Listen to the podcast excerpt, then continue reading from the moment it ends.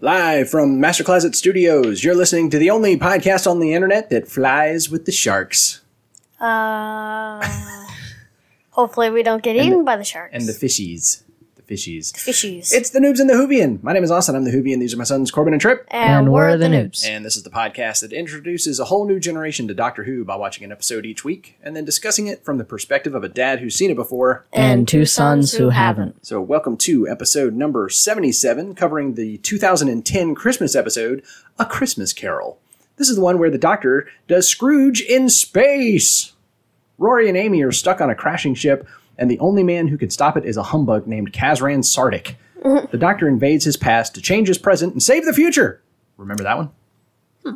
This is story number 213, originally aired, of course, December 25th, 2010, to 12.11 million viewers. Yay, we're back up again. Which just tells you that the Christmas special is highly Most anticipated. Apparently. favorite Yeah. episodes. So apparently nobody has anything to do in the evening on Christmas Day.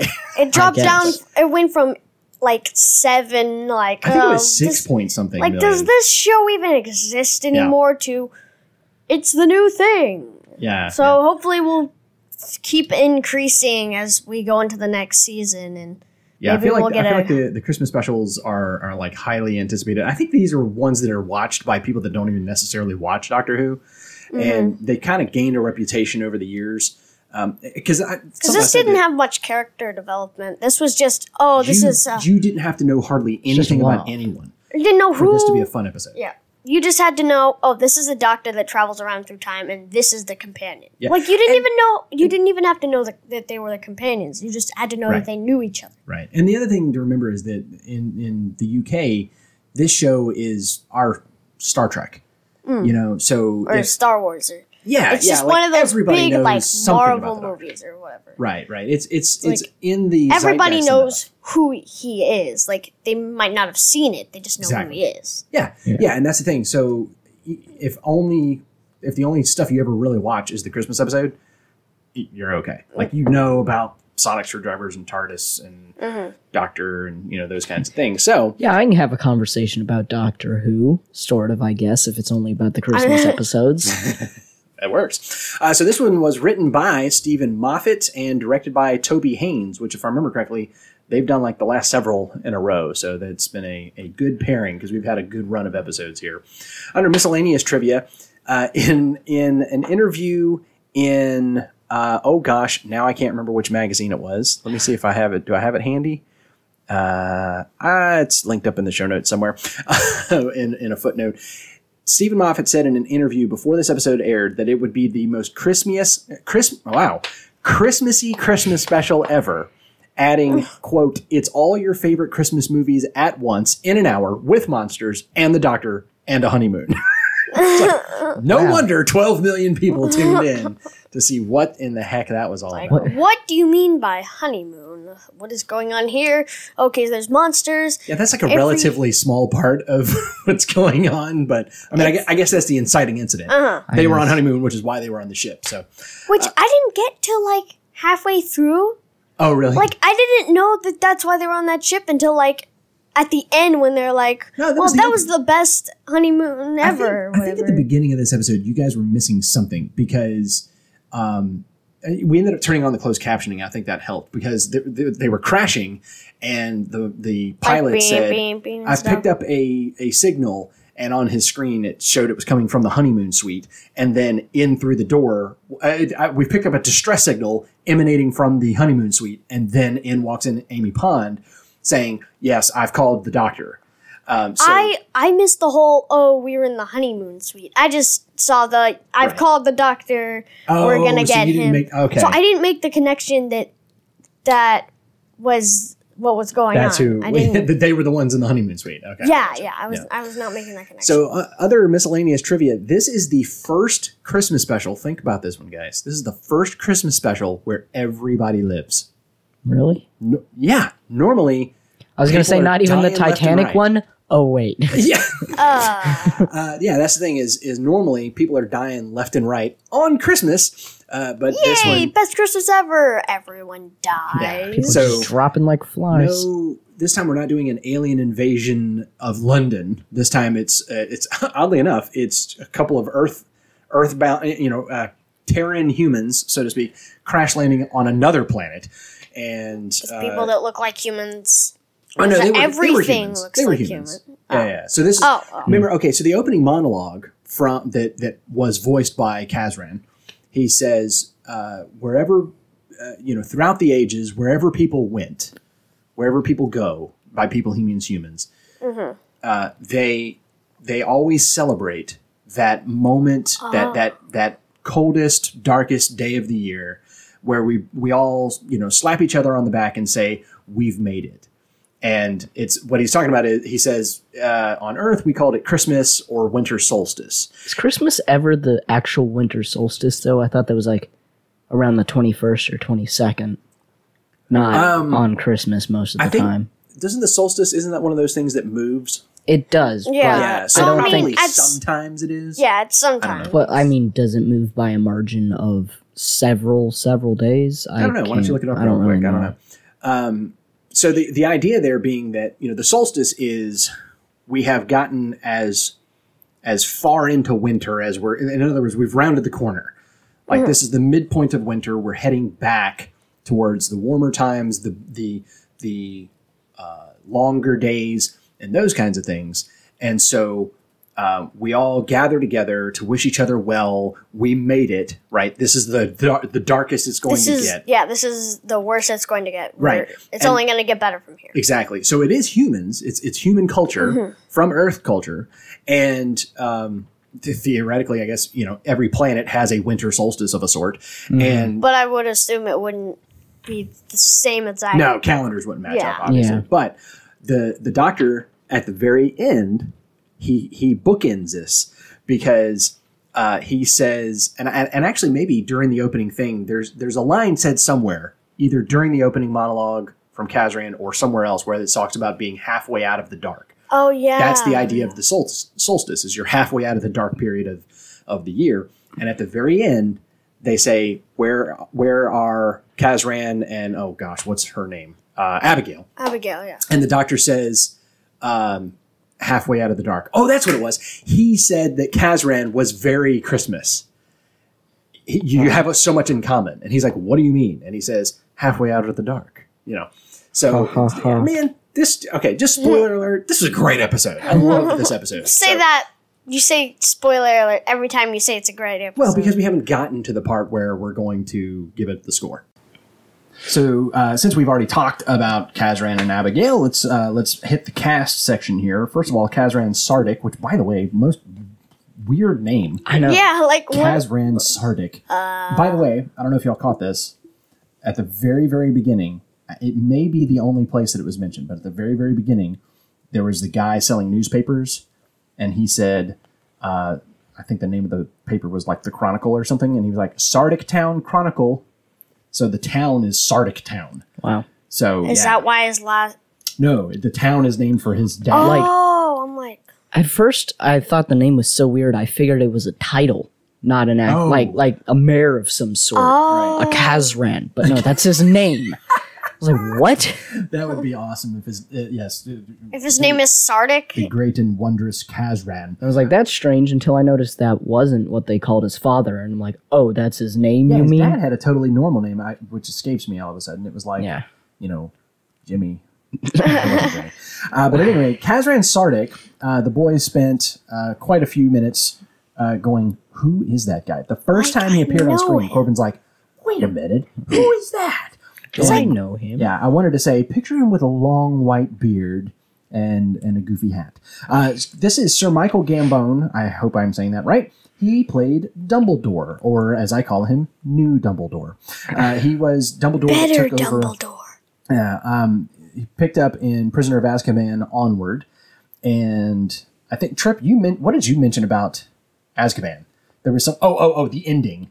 The ending of the episode Oh, when they flew past the screen. You said was similar Oh. to the ending of Prisoner, Prisoner of of Azkaban, Azkaban. when he uh, get this new broom uh, and Oh, flies, what it is, and his face goes and like stretches all weird, that- like Yeah, right up and right past the camera. yeah, I, right. I really past didn't the notice it the first time, but that is an awful way to end that movie. It does Yeah. not Oh, Prisoner well. of Azkaban. Yeah. Like- yeah, it is kind of bizarre. That's a nine. That's like a ten, and then with that ending, it's a nine. So I said, funny that you mentioned Prisoner of Azkaban because that is when Sir Michael Gambon took over uh, as as Dumbledore. So maybe that. Maybe they did that as a reference, or that was just no, it's just I mean, completely. you know, like you said, you can't go too many episodes without us having a Harry Potter connection of some sort. But then But then, Abigail Pettigrew and Yeah. Peter Pettigrew first appears in Prisoner of Azkaban. dun dun dun. The coincidences. It's too much. Okay, now quick. All right, Corbin, go go look this up. When did Prisoner of Azkaban come out? Because hmm. this this episode aired in Christmas of 2010. So Once again, Doctor Who did it first. that would be great. So Abigail Pettigrew uh, is played by the great Katherine Jenkins. Uh, Catherine was not actually an actress. Uh, prior to doing this episode, uh, she was a classically trained vocalist, and she was asked to audition for the role because of the singing element. So did she So- actually ah. do that in the moment? Uh, no, she probably, No, it she was probably just did it before. time, yeah. I saw that. I'm like, nice try. That is not happening Right. like right now. Also, it didn't seem like she would sing like that.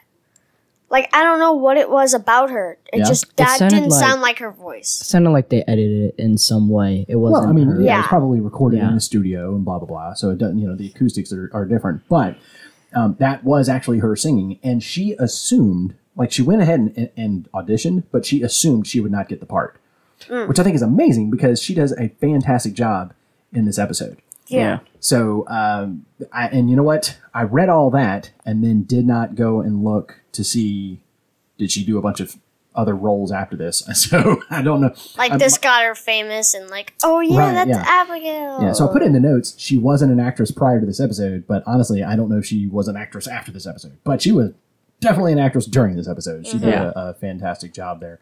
Um, so, but hired on because of the singing element, which uh, that that whole bit at the end there, where where she was singing, to me was amazing. This is like. I don't know what it like. This is a great Christmas episode, right? Yeah. But then that bit at the end, it was just something I don't know. It was a great way to like wrap up. Where it was like swirling around her or whatever, and it was she was just Yeah, just like there. that song. You know, it seemed Christmassy, even though it totally wasn't. Yeah. Really. I mean, it was a love song, is really what it was. Yeah. Um, but it was fantastic. So, guys, before we head on to the checklist, want to remind you that Noobs in the Whovian is brought to you by R5 Website Management, where you can get world class hosting, domain registration, and security at a great price. Don't forget, even though we're covering a Christmas episode, that it is, in fact, Your Name November. That's right, Your Name November. If you haven't already, it is time to reserve yourname.com. Whatever industry you're in, having your very own domain can come in handy. And I thought about something this week, boys. You can for $14 a year $13.99 you can get your domain and you can get you know yourname.com whatever that may be. Put that on your business card. Make it for your business. Make it for your personal whatever you want to do. But another thing that you can do even if you don't build the website for about $72 a year you can get g suite or office 365 or any other professional email services that all you have to have is a domain that you can connect to so, for example, I could be email at austinreason.com or contact at austinreason.com or austin at austinreason.com or whatever, even if you don't have the website. So, for about $85 a year, you can get professional level email that has yourname.com at the end of it and you can slap that on your business card people you know whatever industry you're in. If you're especially if you're in an industry where you're going to maybe move around a lot maybe you're in marketing or insurance or something like that where maybe you're not going to stick with the same company for year after year people can email you at email at yourname.com wherever you go and you don't have to close up and change your email and change your business cards and all those kinds of things. So head on over to store.r5websitemanagement.com use the code Noobs. at checkout for 15% off of your entire order and get ready uh, get ready i was going to say build your website today but that's not what we're talking about we're talking about get your email off the ground today all right guys that brings us to the checklist i added a new item to the checklist and corbin said why are we doing this uh, because i wanted to I, So- I didn't say it like that. I Yeah, was you just really did. I was just Dad's wondering. in charge. He gets to Decide. I was just wondering, like, what is this new section we have? All right, so the, the next item on the checklist, the new item on the checklist rather, is was the name of the episode spoken in dialogue? Right? Which happens a lot. It does. in movies and television and whatnot. I mean, so- why, where else would it get the name? There's there's some uh, well that's the thing is sometimes you have an episode where the title is never said And, it then you're has like, nothing where to do did with they the get plot. that Yeah. from? Yeah, yeah, yeah. So uh, this one, you know, this one was called A Christmas Carol, and in fact, it was spoken th- at least three times. I wrote in the notes thrice because there's that back and forth that Corbin was talking about, uh, or Trip. Trip asked if uh, Amy was the one who, when the doctor said A Christmas Carol, Amy goes, What? And he said, A Christmas Carol. What? A Christmas Carol. He's like freaking out and everything. And Trip goes, Oh, is that something related to the crack? so Corbin thought It's like, that ooh. Corbin thought Amy, I mean, sorry, Trip thought that Amy forgot what a Christmas Carol was because the crack stole that from her life or something like. oh, no, no, no, that's no, no. something. Uh, that the the cracks are, are all sealed and taken care of. This was just she couldn't hear him over all the noise. But does that mean she remembers the dogs then? Because all the cracks are sealed now. I don't know. Who knows? Should be, should be. Hopefully. Our creature of the week we have uh, we have flying fish and sharks. Those were those were pretty awesome. Those are fun. Yeah, yeah, yeah. I love I love when they had the the Sonic kind of on a string, just turning around, hanging there in the middle of the room, and the little fishy was like biting at it, nibbling and everything. Yeah. Oh, And then a fishy, fishy. giant shark. Wrong. It's like little fishy fishy. Rah! Uh, more importantly, we have the creature of the week that we didn't see, but we just got to hear about from the doctor's horrifying descriptions. That's right, we're talking about face spiders. Okay? Mm-hmm. Which, no matter how you parse out the phrase face spiders, does that mean spiders that are just a face with eight legs? Does it mean spiders that exclusively live in your face? What does it mean? It doesn't matter. It's all horrible. And the doctor made it worse by saying, "Oh, it's a little baby head on a spider." Wait, wait. it's a little baby head From with spider Toy legs. Story. Yes, that's what From I said. Toy Story. He literally described the Oh, thing yeah. that Sid made in Toy Story, Yeah. and it's terrifying. Yeah, except in that in that universe, it's a plastic doll head with like erector set metal legs. I'm going to assume that because this is a biological thing, that this is a fleshy baby head with hairy little tarantula legs. And by the way, they are evolved specifically to crawl up the backs of cupboards. So don't ever drop anything behind the cupboard.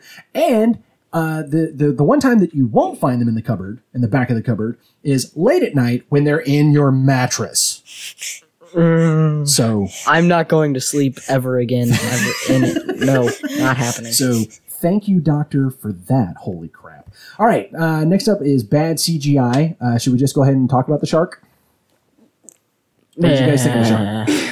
I mean, it was not great. okay. I thought the fish were pretty good. The fish, fish- were good. That I looked like like the they fish were actually good. had fish just floating around. But Yeah, yeah, uh, yeah. I like the fish uh, swimming around the the street lights. Mm-hmm. Uh, at oh, night that and was everything. cool. The it was like the giant- school of fit, like the three school of fish. Yeah, yeah. yeah, but floating around. when they um they go up into the clouds and there's a ton of fish at Too once. many fish moving You could- too fast. Yeah. you could tell they started having to And then cut when the corners. shark, Yeah.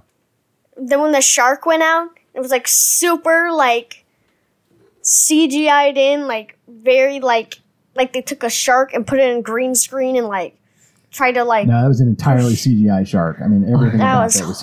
CGI. CGI I did they like- tried to set it out. I did like the idea that you could see the red. Uh, sorry, the green glow of the Sonic down its throat. Did y'all notice that? It's like when it was- part of the Sonic is still inside. Yeah, every time it would like snap its jaws and and, and open up wide, you could see way down its gullet. To there's this like oh. like green glow. That was that was kind of cool. But overall, yeah, CGI wasn't great. We did get a Geronimo uh, right before going for his Sonic in the shark's belly. I love this line. He goes, "I got two chances," and Kazran says, two chances." He goes.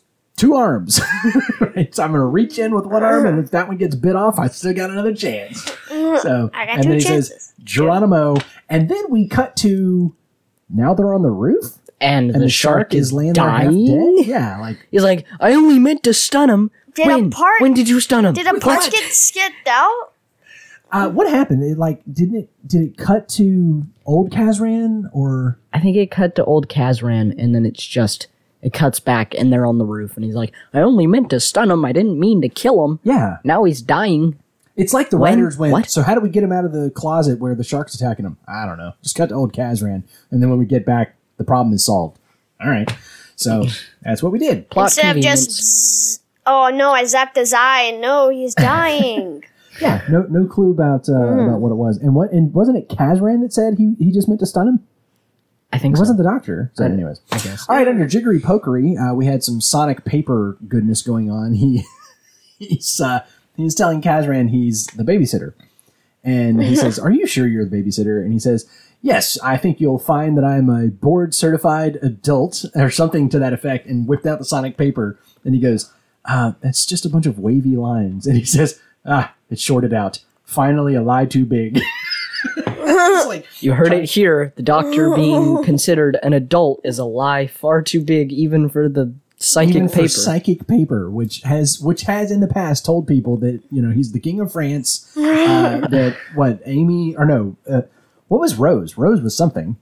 Wasn't she the, qu- the, the queen of something, or Yeah, she was was a like- lady, or whatever? And you know, uh, he he gave um, Craig a recommendation letter from the Archbishop of of Canterbury.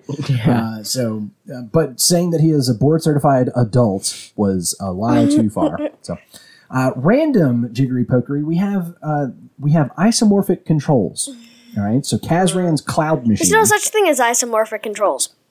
Oh, there is such thing as isomorphic controls. okay. I so see. he he laughs it off, says there's no such thing, then finds out clearly there is, Whoa, who would have known? and then does the whole Doctor Who thing of oh these are isomorphic controls, of course. Yeah, I mean, you know, duh. like, he totally like, plays it off. But here's the thing. Obviously, that's what I said. The said. doctor acted like isomorphic controls were nonsense and doesn't exist, a la the Pandorica. Mm-hmm. And but the master's laser screwdriver was isomorphic. And ten Was? tried to yeah, ten tried to use the master's laser screwdriver and it wouldn't work because it was isomorphic. So I was like, w- uh, did we just forget that or Plot hole. Yeah, yeah, What's so- going on there? um, you know, go go figure. A show that's fifty years old has continuity issues.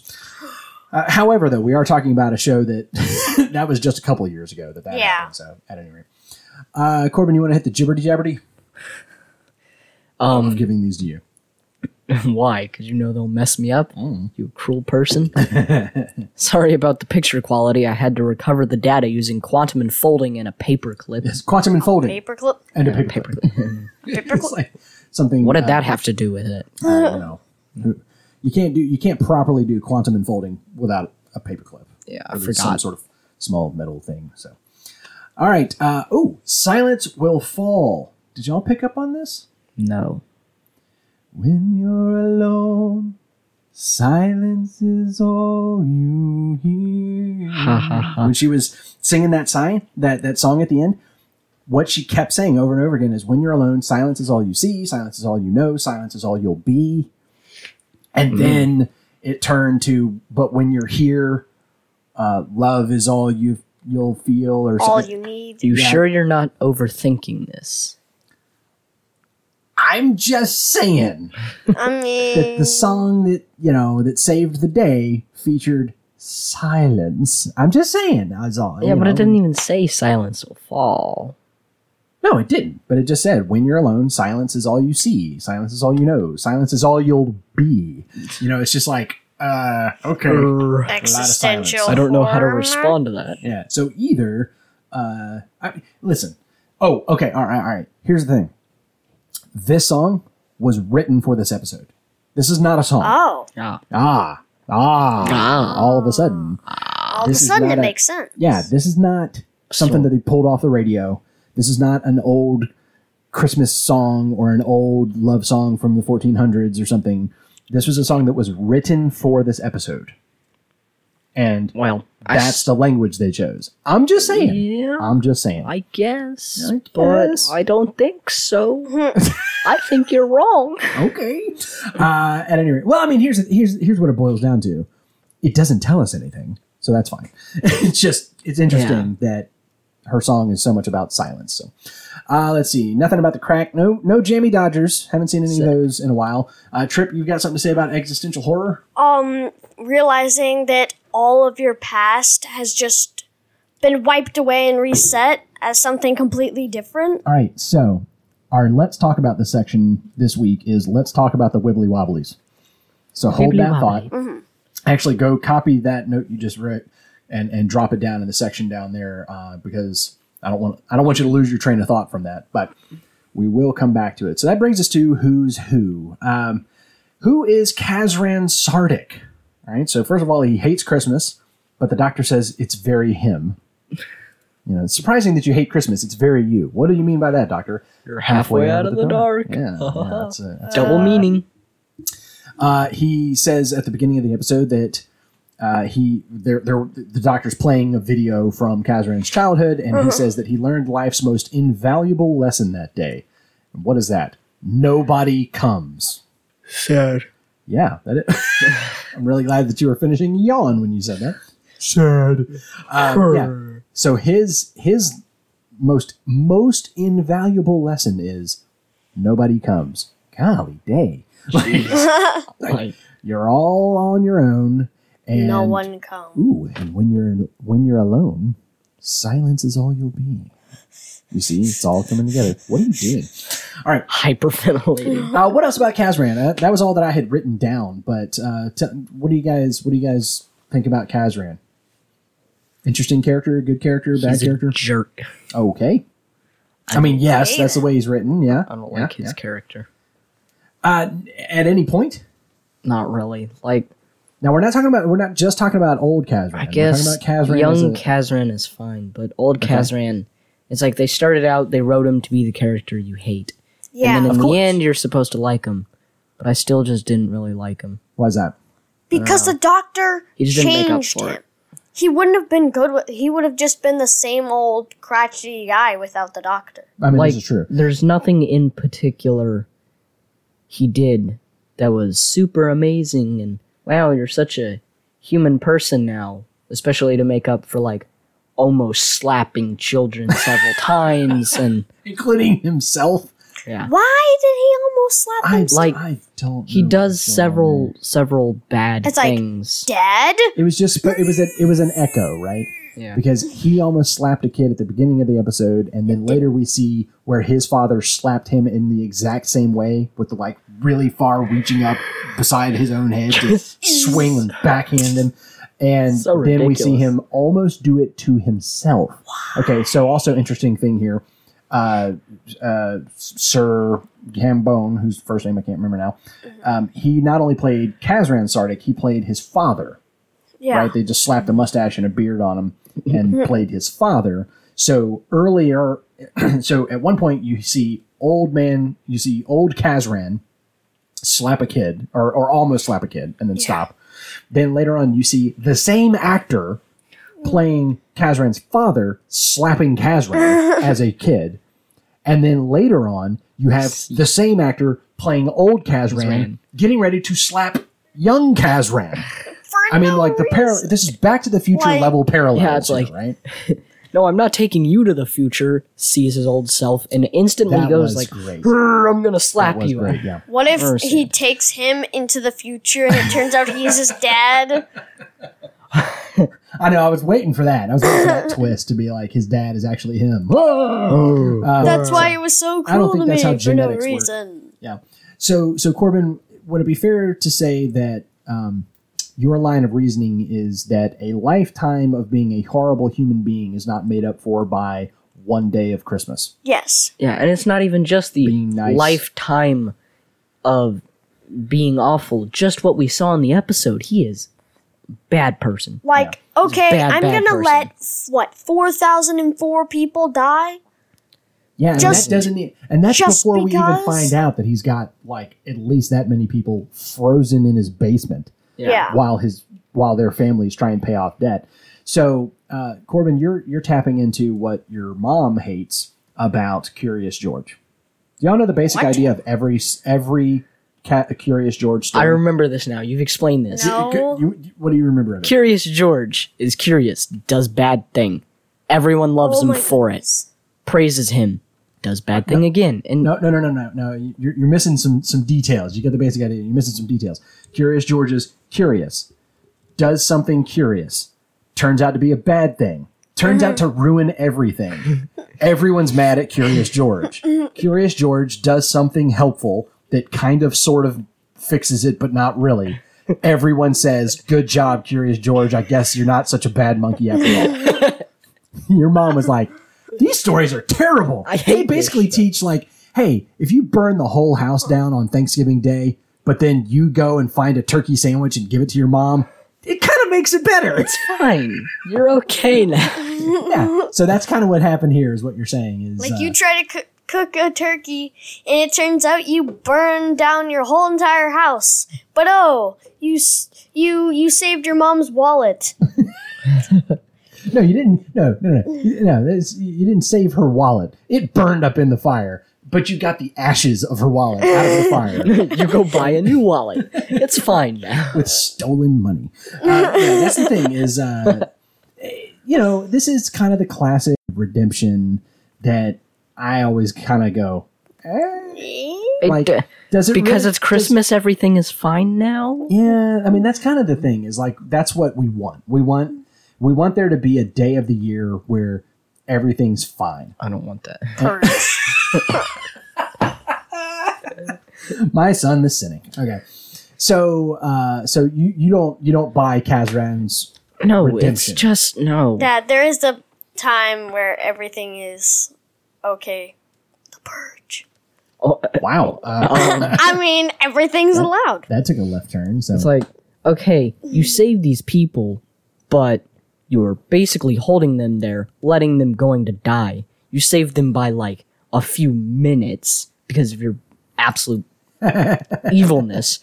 Oh, and by the way, you still have what, like a couple hundred, like at least like a hundred or even a few thousand people down in your basement, frozen. Right. Probably their families are already dead. They don't even know it because they're stuck in ice.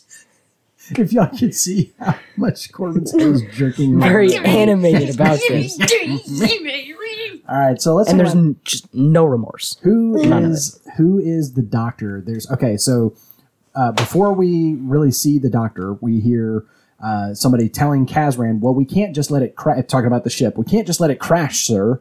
And Kazran says, "Says who?" And as he starts saying the word "says," you hear the TARDIS landing noise. So that when you hear "who," the TARDIS is landing on the roof. Oh, He that's says, "Says who?" and the TARDIS is landing as he says it, and then Yes, he down does. the chimney.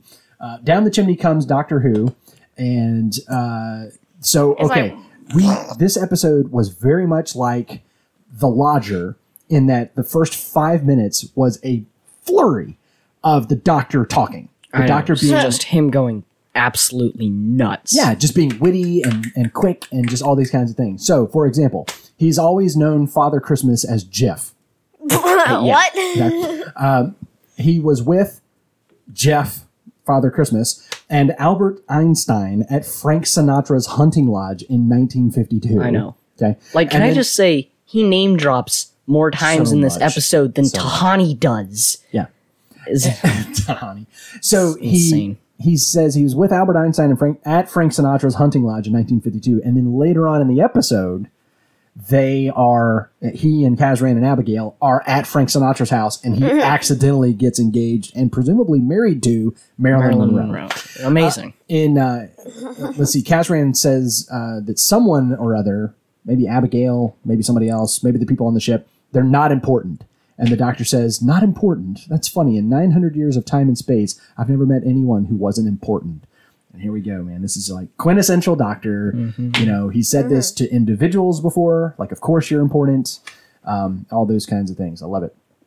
Uh, Kazran says to him, "What do you want?" And he says, "A simple life." And then just like goes Uh, off yeah. on this rant or something. But I just love that a simple life. I'm not looking for much, just a simple life. And I think, yeah, right. Uh, he Sure, loves- that's what you if you want. could have a simple life, I don't think you'd want he it. would not choose it. Yeah, he, he tried that once in the lodger. It didn't work. That's how we greet one another nowadays, right? Yeah. Uh, he loves a cupboard. I just love when the doctor loves something. I- yeah. A little shop. I love a little Oh, shop. yeah. Oh, oh, a cupboard. I love a cupboard. Like, Why do you you love love the most random things. That's right. That's right. Um, okay. He. Oh, this was great. This is this is world building stuff here. Okay. He's talking to young Kazran, who is scared out of his mind, and he says, "Do I look scared?" he says, "Look at me. I wear a bow tie and I don't even care." And then he says, "Do you trust me?" And he says, "Yes." And he says, "And that's why it's cool." He admits, he admits that bow ties are not cool. He says, "I wear this and I don't even care." Now, if you don't care, that means there's something wrong, right? Mm-hmm. He says, I wear this and I don't even care. And the fact that I don't care about it means people trust me, which is why it's cool. I was like, oh my gosh! And then he reaches up. The Kazran, Kazran reaches up and goes, oh, I have a bow tie. I have a bow tie. He realizes he wears bow ties. it all goes back to that night. so, good stuff. Um, I just love. I Maybe love when- that's why he doesn't care about anything. Because he wears that bow tie? That's an entirely different wrong take kind of on not the caring. word. but I just I love that they put so much significance on a a, a Single- wardrobe choice. yeah. You know, It's the same with what they did with what was it Allons-y or was it Geronimo where it's like you know a beacon of hope in That the darkest Allons-y. nights and it's like Allons-y's. yeah, They're just making like- up stuff. It's like, the and what would that be? Allons-y yeah. jumps out of window or Uh, whatever. the doctor obviously has no clue when it comes to women. Apparently, Kazran comes to him and he's like, you know, am I, uh, what was it? Uh, She's Abigail crying. was crying. Yes. Am I supposed to? What am I supposed to do when she's crying? And he's like, I have no idea. yep, the doctor has no idea. Um, and apparently, uh, the reason that he has no idea about women is that apparently instead of kissing girls, he was busy creating the sonic screwdriver. then he still got married to Marilyn Monroe in a was an single accident. night. But that was an accident. In a single night, he accidentally got married to someone. Yeah, but I love. He tells Kazran, he's like, "Don't make my mistakes. Instead of kissing girls, don't be don't be sitting on your bed inventing a new type of screwdriver." it's like, wait, what? We ran, we reran that like seven Yeah, times. It was like, stuff. what? And then, like we just mentioned, he accidentally got engaged to Marilyn Monroe. So fun So stuff. that's that's fun. Uh, let's see. Other stuff we noticed. Uh, let's see. Is this right? Is this from this episode? Oh, yes. Yes. At the very end of the episode, uh, uh, uh, uh, the nose says to uh, Rory, that's his name. I couldn't think of his The name. no. well, he hadn't nose. talked about either one of them the whole episode. the nose. Don't worry, that's, that's coming up. that's coming up. Uh, Rory says, uh, "Any more honeymoon ideas?" And the doctor says, "Well, there is a moon that's made of actual honey. Well, it's not actually honey.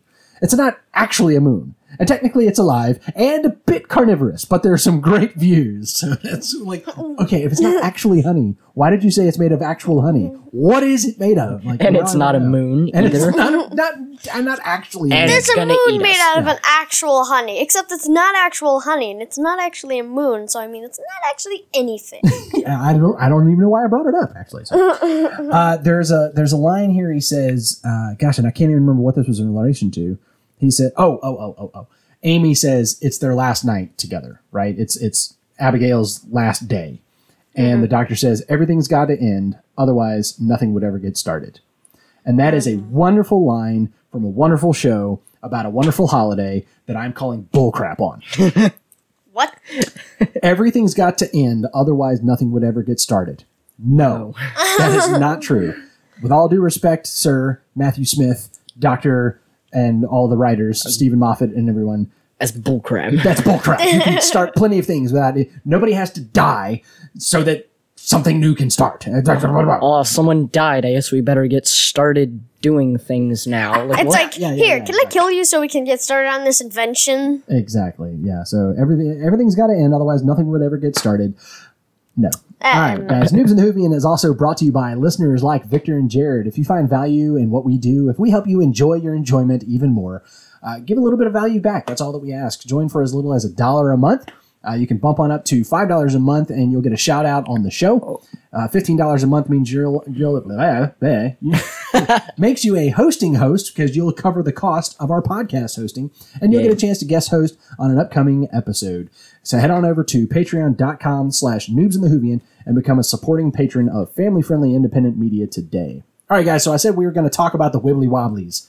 Let's talk about the Wibbly Wobblies. Wibbly wobbly. Can we talk about the Wibbly Wobblies? no. we This- cannot. Oh.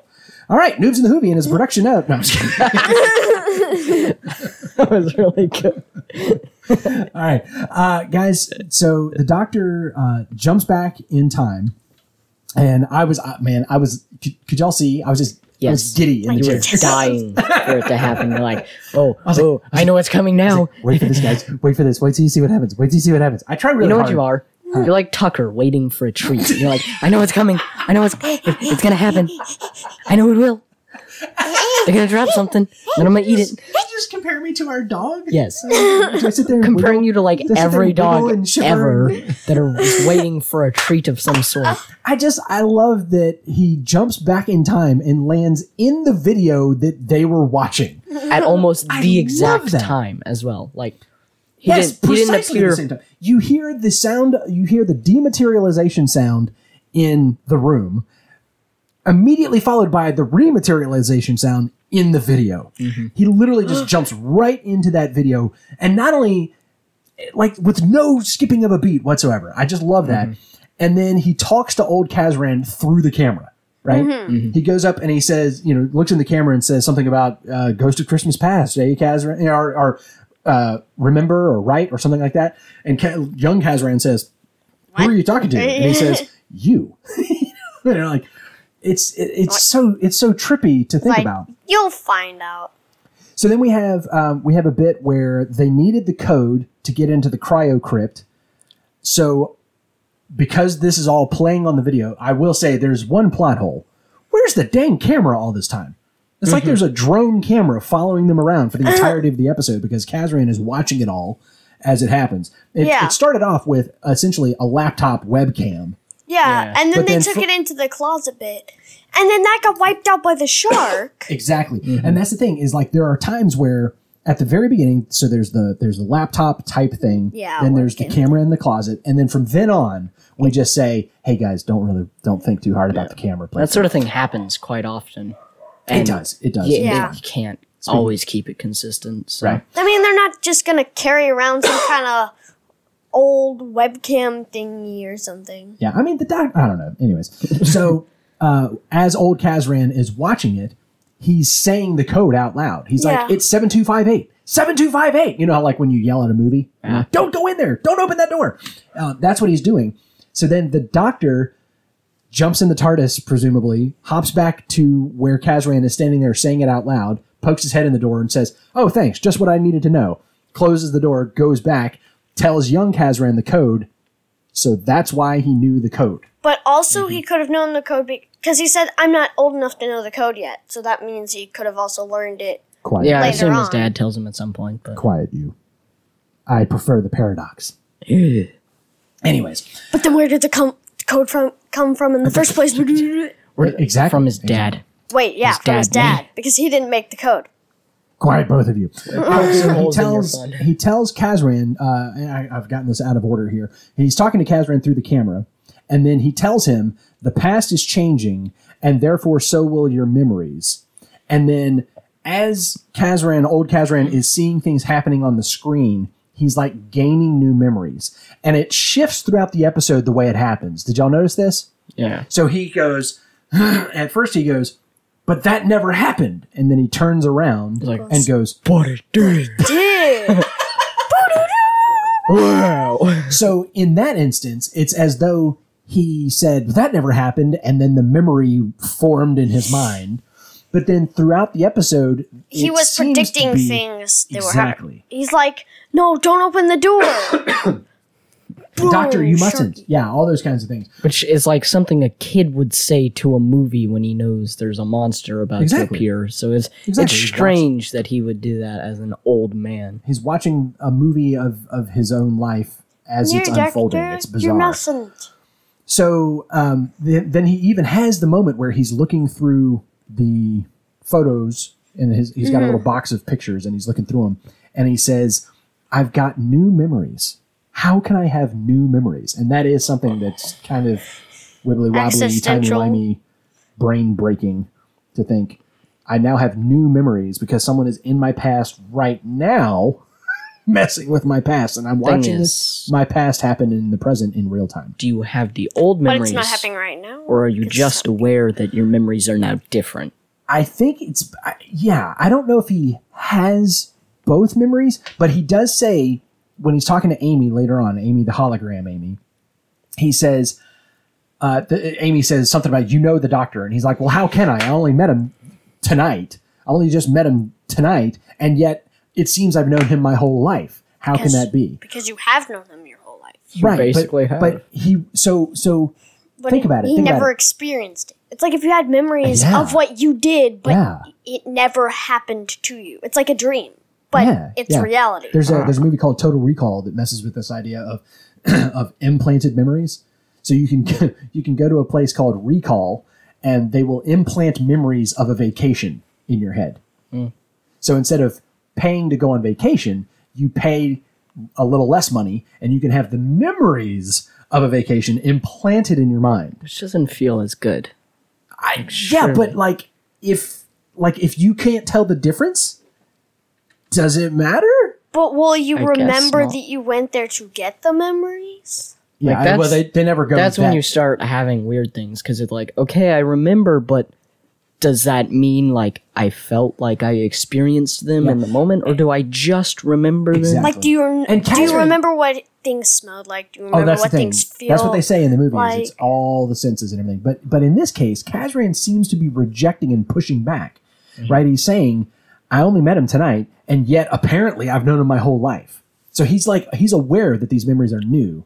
So Mm-hmm. I don't, Corbin, to answer your question, I don't know. Does he maintain the memories of the life that he didn't end up living, like that he lived before the doctor showed up? I mean, up? obviously he rem- he knows that there's new memories, so that must have mean that he remembered Right. the old ones. and and also if you think about it with the way things went you know the doctor shows up in his life as a child and then comes back every christmas for a number of years and Yeah. then skip a few decades ahead he shows up again so theoretically when he came down the chimney he should have recognized him right but because we're getting wibbly wobbly it hadn't happened yet even though it had happened in the past because it was going to happen in the past you know like all that kind of stuff It was So- weird. yeah so uh Wait, so does that mean you can change the past? He definitely did change the past. Yes, because we don't have one of these loop things where, when, like I said, when the doctor shows up, Kazran has no idea who he is, It's like, and alright, he actively gains new memories and is experiencing. What does that mean sensation? that So other he cat? past. But does that mean past Kazran, Kazran, like when he met the doctor, would have recognized him when he came down the chimney? So we're saying in, like these are two parallels. When he Right. met the doctor in this time, and this time he would have remembered it, but in the time that he didn't, he would have not remembered the doctor because he looks Again, exact, It's exactly wibbly the same. wobbly. It's timey wimey. It's not linear. It's more like a big bowl of wibbly wobbly, Wibbly-wobbly, timey timey-wimey. Jeremy wimey Bearimy. stuff. Stuff. Yes, it's very Jeremy Bearimy. Yeah. Uh-huh. Um, I do wonder how much Doctor Who influenced the idea of Jeremy Bearimy. Yeah. Um, so we do have um, little little wibbly wobbly things throughout the episode. So Abigail is is looking through the window at her sister, and Kazran's like, "Who is that?" And the doctor says, "The lady is her sister. I met her once when she was older. like I met her in the past when she was older than she is now because my past is is her, Her future. future. It's Wibbly wobbly. it's wibbly wobbly. Doesn't that mean that he would have recognized Abigail too, and would have Who? when uh, Kazran? Yes, Kazran. exactly, exactly. Yeah. everything, everything from the doctor coming down to the chimney up until the doctor returning is all just. So it would still kind of make sense because he would recognize her, know she only has one day left to live, and then be like, eh. no, there's no way I'm letting her out for y'all. right. So, all right. Okay. So, But at that How- how- point, it would only have one day left, right? huh? Because that was in that time period. Yeah. They they probably deliberately didn't let us see the numbers on her thing I had to at the, the first part of the episode. So here's the thing. Uh, This was a note that I made. Kazran's character, old Kazran, ended up being the same crotchety old humbug both times. Mm-hmm. He lived his life under the thumb of his father Yeah, and and became his father yeah, and ended up a crotchety old humbug who was a miser and hated everyone and hated everything. The doctor went back to try and change him and make him a better man, and what was the end result? A different reason was because Abigail. he knew that So- Abigail was gonna So now have he- one day off. Right. So now he hates Christmas because of the pain of remembering the times with Abigail.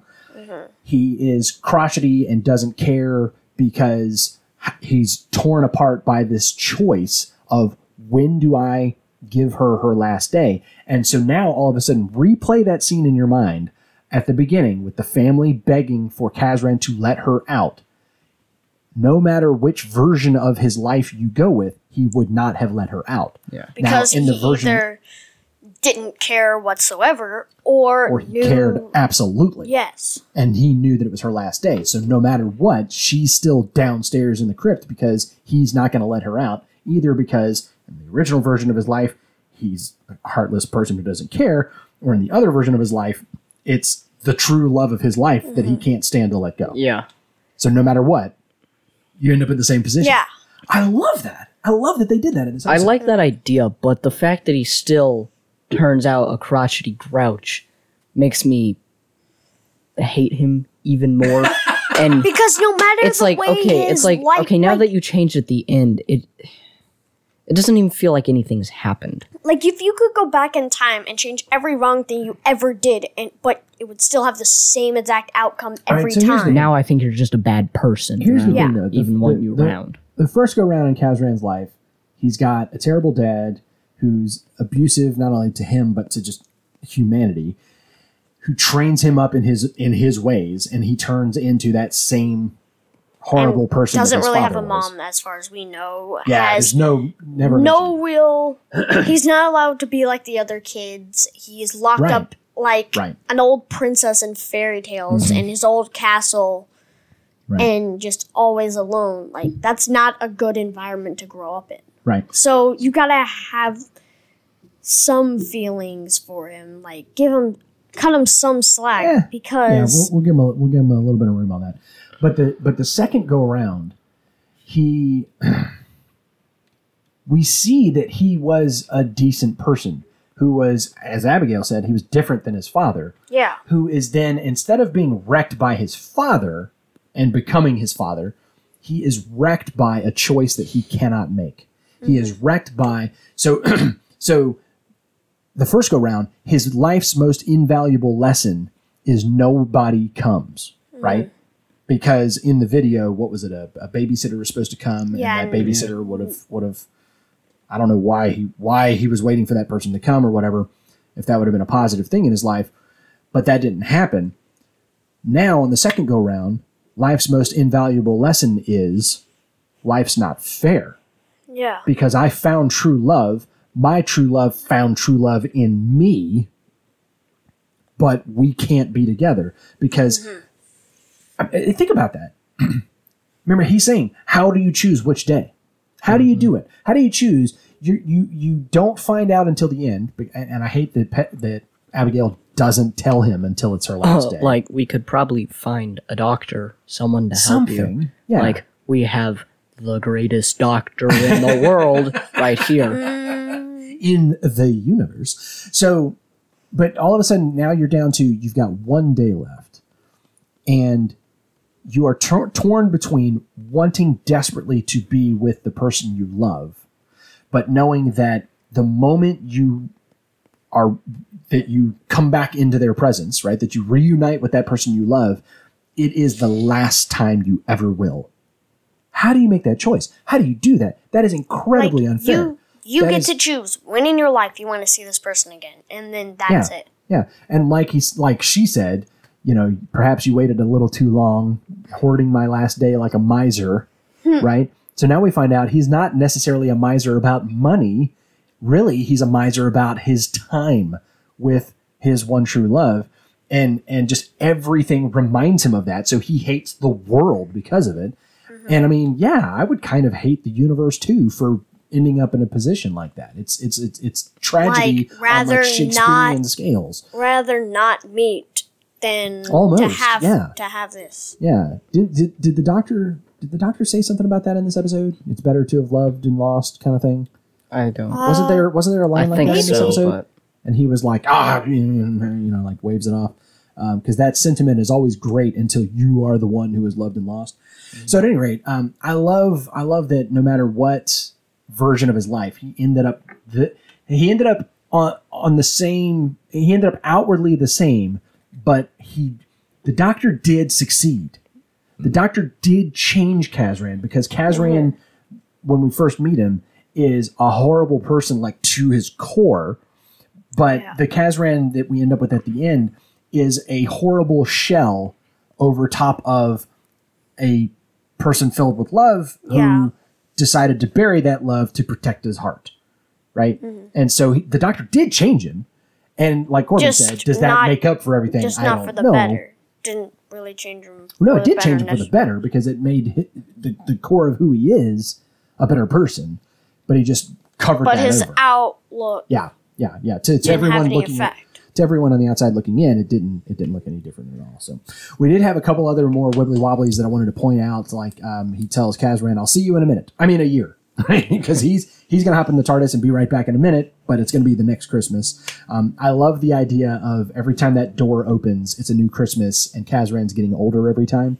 And my The favorite, first time I didn't realize. I thought they were going Right. to travel in time, both of them, and Oh, every no, year no. he was going to be the exact same. Yeah, no, because Kazran said he comes back every Christmas. He promises, right? And Doctor's was- like, "What? It was kind of weird though, because it's like he's a small child. He's a small child. He's a larger child. He's a six foot tall grown man. Just Yeah, we came did out of kind of jump over a few holidays there. But A few. I- and by the way, I did love that each time the door opened, that little montage of the door opening, she goes, Hey. "Doctor, Doctor, Doctor." Kazran. I was like, bow, chicka, bow, wow. It's like, ooh, hey, look, Kazran they turned did into skip a hottie. few years. now, Yeah, yeah, yeah. Now he's in his late or early twenties. I Oh, mean, Oh, you're blushing, Kazran. And one of the Normal. times when he was like teenage years, you could see him like yes, he, he hunched apparently over. had his emo phase that he went through. No, you saw him like hunched over, and you could see like the little uh, whatever you call them. Sideburns? No, no. What are you pointing at the side Blush? of your face? What is that? like smacking his. I forget what blush? they're called. That's really helpful. All right, so Corbin has them. all um. I also I also Dimples? love What? um, No, what not are you talking? Acne? What are you talking? That, yeah, that okay. oh one. acne. Okay, I missed I missed that entire exchange. I was looking back at the notes. Apparently. I love that he turned. Um, so okay, so the Doctor is the ghost of Christmas past. Amy becomes the ghost of Christmas present. Mm-hmm. And then, in the best twist in this thing, he Oh turns goodness. Kazran himself, old Kazran, into the ghost of Christmas future. It's like because how- he says, "What are you going to do. Doctor? Take me to the future and show me my, you know, show me my end. I die cold and, and alone. Uh, Duh, you know." And he goes, "No, I'm showing you the future right now." And he turns around and young Kazran is there, and we will like, just, for the sake "Father?" of time, we will skip over the part where that doesn't make any sense with the timeline. We'll just skip. Over. Oh, and the fact that he like almost slaps himself. Uh, yes. Father? Honestly, for a second there, for a second there, what was that noise? Um, when when he goes to slap him, there's this like minute where he's about to, and then he recoils, and I'm like, was there like a timeline where he did slap him, and he's coming from that timeline, and he remembers that, and so now he's not slapping him, or like, there's something weird and wibbly wobbly going on like Oh, I see what you're saying. Oh, wow. But- oh, gosh, that's interesting. Yeah, yeah, yeah. You- oh, Who wow. knows? Uh, Trip, you were talking about uh, existential horror, about all of your past being wrong. Have we already hit that, or Uh, I think. I mean, I don't have any. I mean, with the new more memories thing. points because Okay. we talked We about the kinda covered whole that, yeah. memory thing. all right, gotcha. All right, uh, so we're gonna um, check in with our buddy Jared, who's uh, got some classic Who connections for us. Hello, noobs in the Whovian. This is Jared with your Classic Who connections for the 11th Doctor's first Christmas special, A Christmas Carol. Right off the bat, uh, the fourth Doctor also failed at doing card tricks in the serial robot. That was actually the fourth Doctor's first serial. In the Pyramids of Mars, the fourth Doctor also claimed that the TARDIS had isomorphic controls.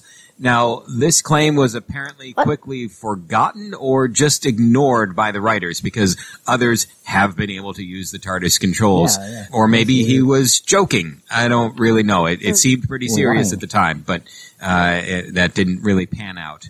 And the last part for the Fourth Doctor, when uh, the Doctor and young Kazran visits with Abigail for a Christmas Eve excursion, they both showed up wearing long striped scarves that were very similar to the ones that the Fourth Doctor would wear. Uh, and they were kind of a signature uh, garment piece for him, much like bow ties for the Eleventh Doctor. And it's also interesting that they did that when her cryogenic chamber uh, showed that she had only four days left. So that was nice, a nice little touch there. So that's it for the fourth Doctor. Moving on to other doctors in the serial Marco Polo. The first Doctor talked about seeing flying fish, and the first Doctor also accidentally got engaged in the serial The Aztecs. As I mentioned before about the sonic screwdriver, uh, it was also destroyed before. We've seen it actually destroyed a number of times in New Who, but it was destroyed in Classic Who with the fifth Doctor in the serial The Visitation. And finally, uh, the seventh Doctor also claimed to be friends with Albert Einstein in the serial Time and the Rani. And that's it. Those are the Classic Who connections I found. Uh, bunch of just little things, little little tidbits, little maybe Easter eggs. Uh, no real strong plot connections or anything like that.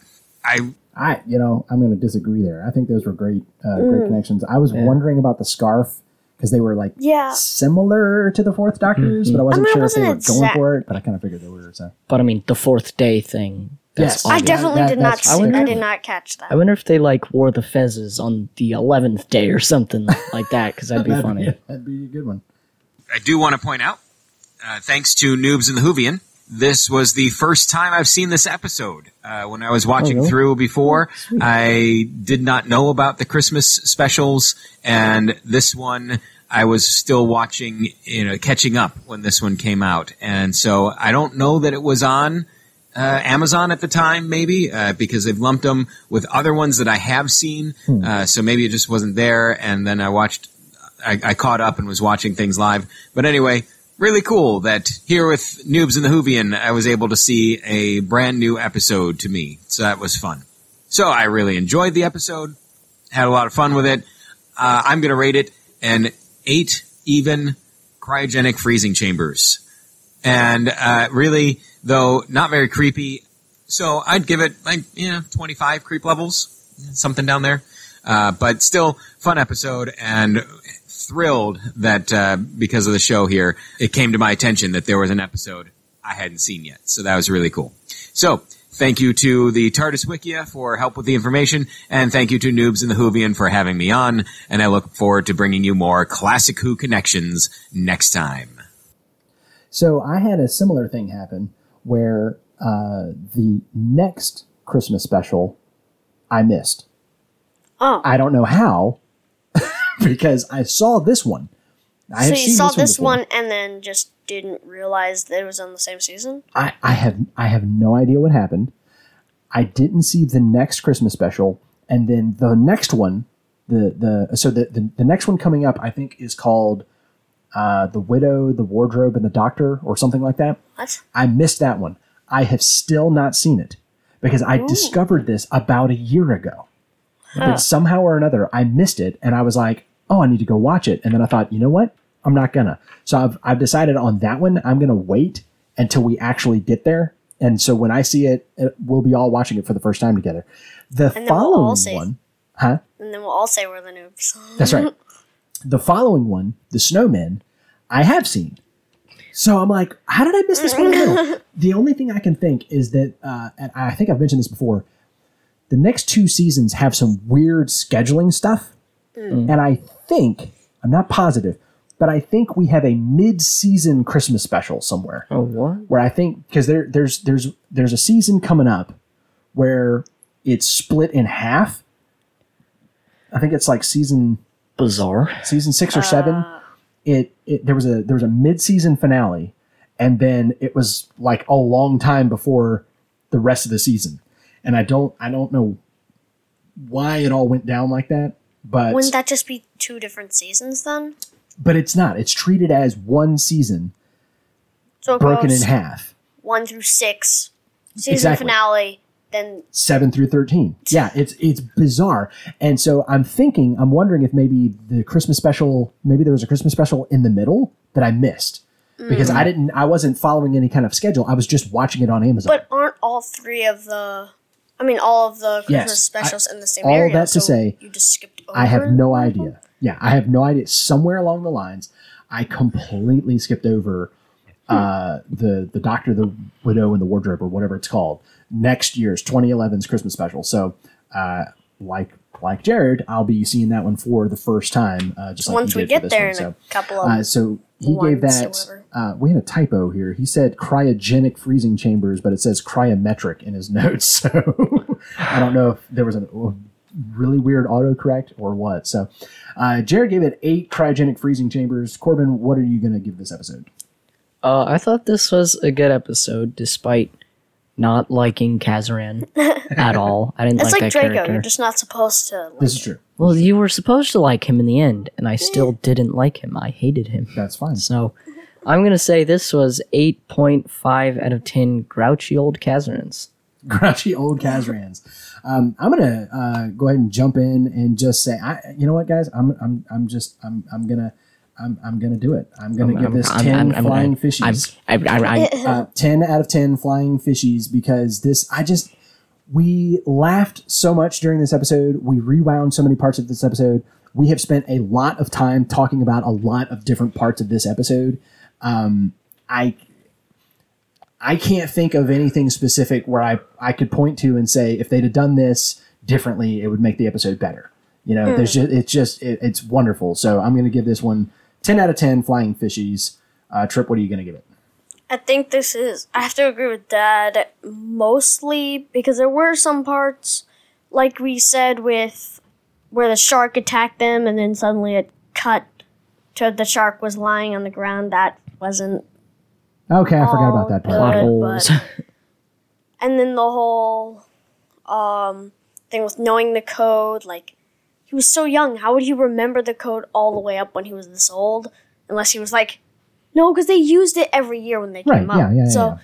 I mean, I guess most of it was consistent. So I'm gonna go nine out of ten misplaced memory. Misplaced memories. Very good. Um, creep level, I, I agree with Jared. He gave it 25 out of 500. Um, I, I think the creepiest part of this episode is the shark attack scene. Yeah, that was pretty. Is there small anything jump else? scare with the shark, but they didn't even try and make it a scary jump scare. Yeah, Yeah. that was pretty. I thought, it was a, thought it was a pretty good one. Um, and then when it's coming at it in the in the closet, Mm-hmm. um, so I would I would give it 25 out of 500 creep levels for the shark attack scene. And then I just remembered I'm going to give it 25 more for Because face space spiders. spiders. Space Oh, yeah. spiders. So we're going to go 50 out of 500, which is still very, very low. And it, I mean, Yeah. this was Christmas. It was Christmas. Christmas. So, all right. Corbin, what do you got? I'm gonna say 52. Face spiders are 52? terrifying. Not hmm. 51 or 50 also. Oh, man, two weeks in a row you've done that. Okay. Have I? Uh, yeah, we did that same bit 52? last week. you said something too, and I was like, Wow, real original, dad. Well, I, I take the puns when I can get them. Trip, what do you got, man? I'm gonna go 150. I think with the whole the face spiders that got me like that was just I don't know that was like a hundred out of it and I mean the shark was pretty good and there were some other parts I forget what it was but there were just some other parts I don't honestly remember but I'm gonna go 150. All right, 150 out of 500 creep levels. Uh, listener input. We didn't receive any new um, any new reviews. I didn't hear back ab- about uh, last week's uh, uh, dream episode that we talked about. I, uh-huh. I didn't I didn't get the rest of that yet, so I'll Yeah. put that out again. We would love to hear the remainder, all the quote bor- boring parts of the dream or that don't make sense or whatever. We we need the details if we're gonna make the season happen. Okay, we need all the details we can get. So let's let's hear back uh, from those. I think that was uh, Christina. So Christina, we'd Yeah. love to hear back from you on that. What uh, what all details you can fill us in with, or if you've already gone ahead and written out the whole season for us, we would love for you to uh, record yourself acting out all of the various parts for all thirteen episodes, and go ahead and send Yeah. those in, and, Yeah. and we will release those. You have some storyboards too. Those Yes, would- yeah. Those We'll would be start great. a whole new Some podcast. some we'll um, start releasing these. early wardrobe uh, uh, drawings, things like that. You Yeah. know, whatever whatever You know- alien species you may have invented along the mm-hmm. way. Basic stuff. Yeah, just yeah, That'd be great if you had basic that. things that we assume that our The new our listeners are doing baby every. Sonic that's like a pacifier, Oh, like a pacifier yeah, or have a. Sonic that's for a twelve year old. Pacifier. It's a It wasn't- 12-year-old. Oh, It it was was 12. It wasn't a 12 baby. twelve Oh, I thought it was a baby. I don't remember the. A Sonic pacifier. Oh, um, we need that now. We're starting Yeah, oh, another yeah, season. Write that one in. All right. So, and, and then it's guys, a uh, that brings us down to the game plan. Um, we uh, we are off to series six with a two part premiere next week. We had talked about maybe doing a minisode, but we've got a crazy weekend this weekend. So um, check out the minisodes Space and Time, and then prequel to the Impossible Astronaut. If you're watching on Amazon Prime, prequel to the Impossible Astronaut is in there. It's like it's one of the episode zeros. It's one of like bonus episodes or whatever. Um, so check that out. It's like two minutes. It's it's really not um, a ton. Space and time are different. Those are more like Meanwhile in the TARDIS. And so I, I just uh, I put some links in the show notes. You can go click on those links, and they've got them on YouTube. You can go watch. I want to say it's either it's either 20 minutes a piece or it's t- I think there was one video that was both of them together and it was 20 minutes total. Ah. So, um, and there's some, I, if I remember correctly, there's some good stuff in those. So we we will watch those before we watch The Impossible Astronaut and Day of the Moon, um, along with prequel to The Impossible Astronaut. So uh, check those out ahead of time. Again, there's links in the show notes. You can catch all of that. And then, uh, guys, we're man, we're we're jumping right into Series Six. Um, I've said it before. I think I'm not positive. I'm not positive, but I think Series Six might be my favorite series in New Who so far. Um, it is the one that I have rewatched the most. I keep finding myself drawn back to it. Uh, there's some good stuff there, so I don't want to overhype it or anything. Yeah. No, no worries there. I haven't done that, but at any rate, um, we we're off into some really really good stuff. Jared and I both are excited about this season. Guys, Noobs and the Whovian is a production of Master Closet Studios, where it's always smaller on the inside. Your senior producer is me, Austin Reason. Our audio engineer is this guy. I'm Trip. Our production editor is this other guy. I'm Corbin. Special thanks to TARDIS.wikia.com for the trivia. Thanks to Jared for the Classic Who connection, and shout outs to Jared and to Victor for their Patreon support. As always, you can find us at facebook.com slash noobs and the Whovian. You can direct message us there or email us at noobsandthewhovian at gmail.com. And consider supporting us at patreon.com slash noobs in the and not noobs in the Whovian, noobs and the Whovian. Uh, if you've forgotten any of those or need more information or the full show notes, head on to noobsandthewhovian.com. Wherever you found us, make sure that you subscribe, leave us a review, like us, share us with a friend, not because we're a great show, but because we watch one. Until next time, my name's Austin. I'm the Whovian. These are my sons, Corbin and Trip. And we're the noobs. And we will see you next time. Goodbye. Beep, whip. All right, live from Master Closet Studios. I'm here with some guys, Hello. and this week I brought coffee. Good job. Oh, that's some ASMR right there. Live from Master Closet Studios. You're listening to the only podcast on the internet that slurps its coffee. It's awful. Crinkle, crinkle. Little stars. Oh, how we wonder. Trip, you're just What is being annoying. ASMR? you just ruined my take. That was awesome. That was inspired.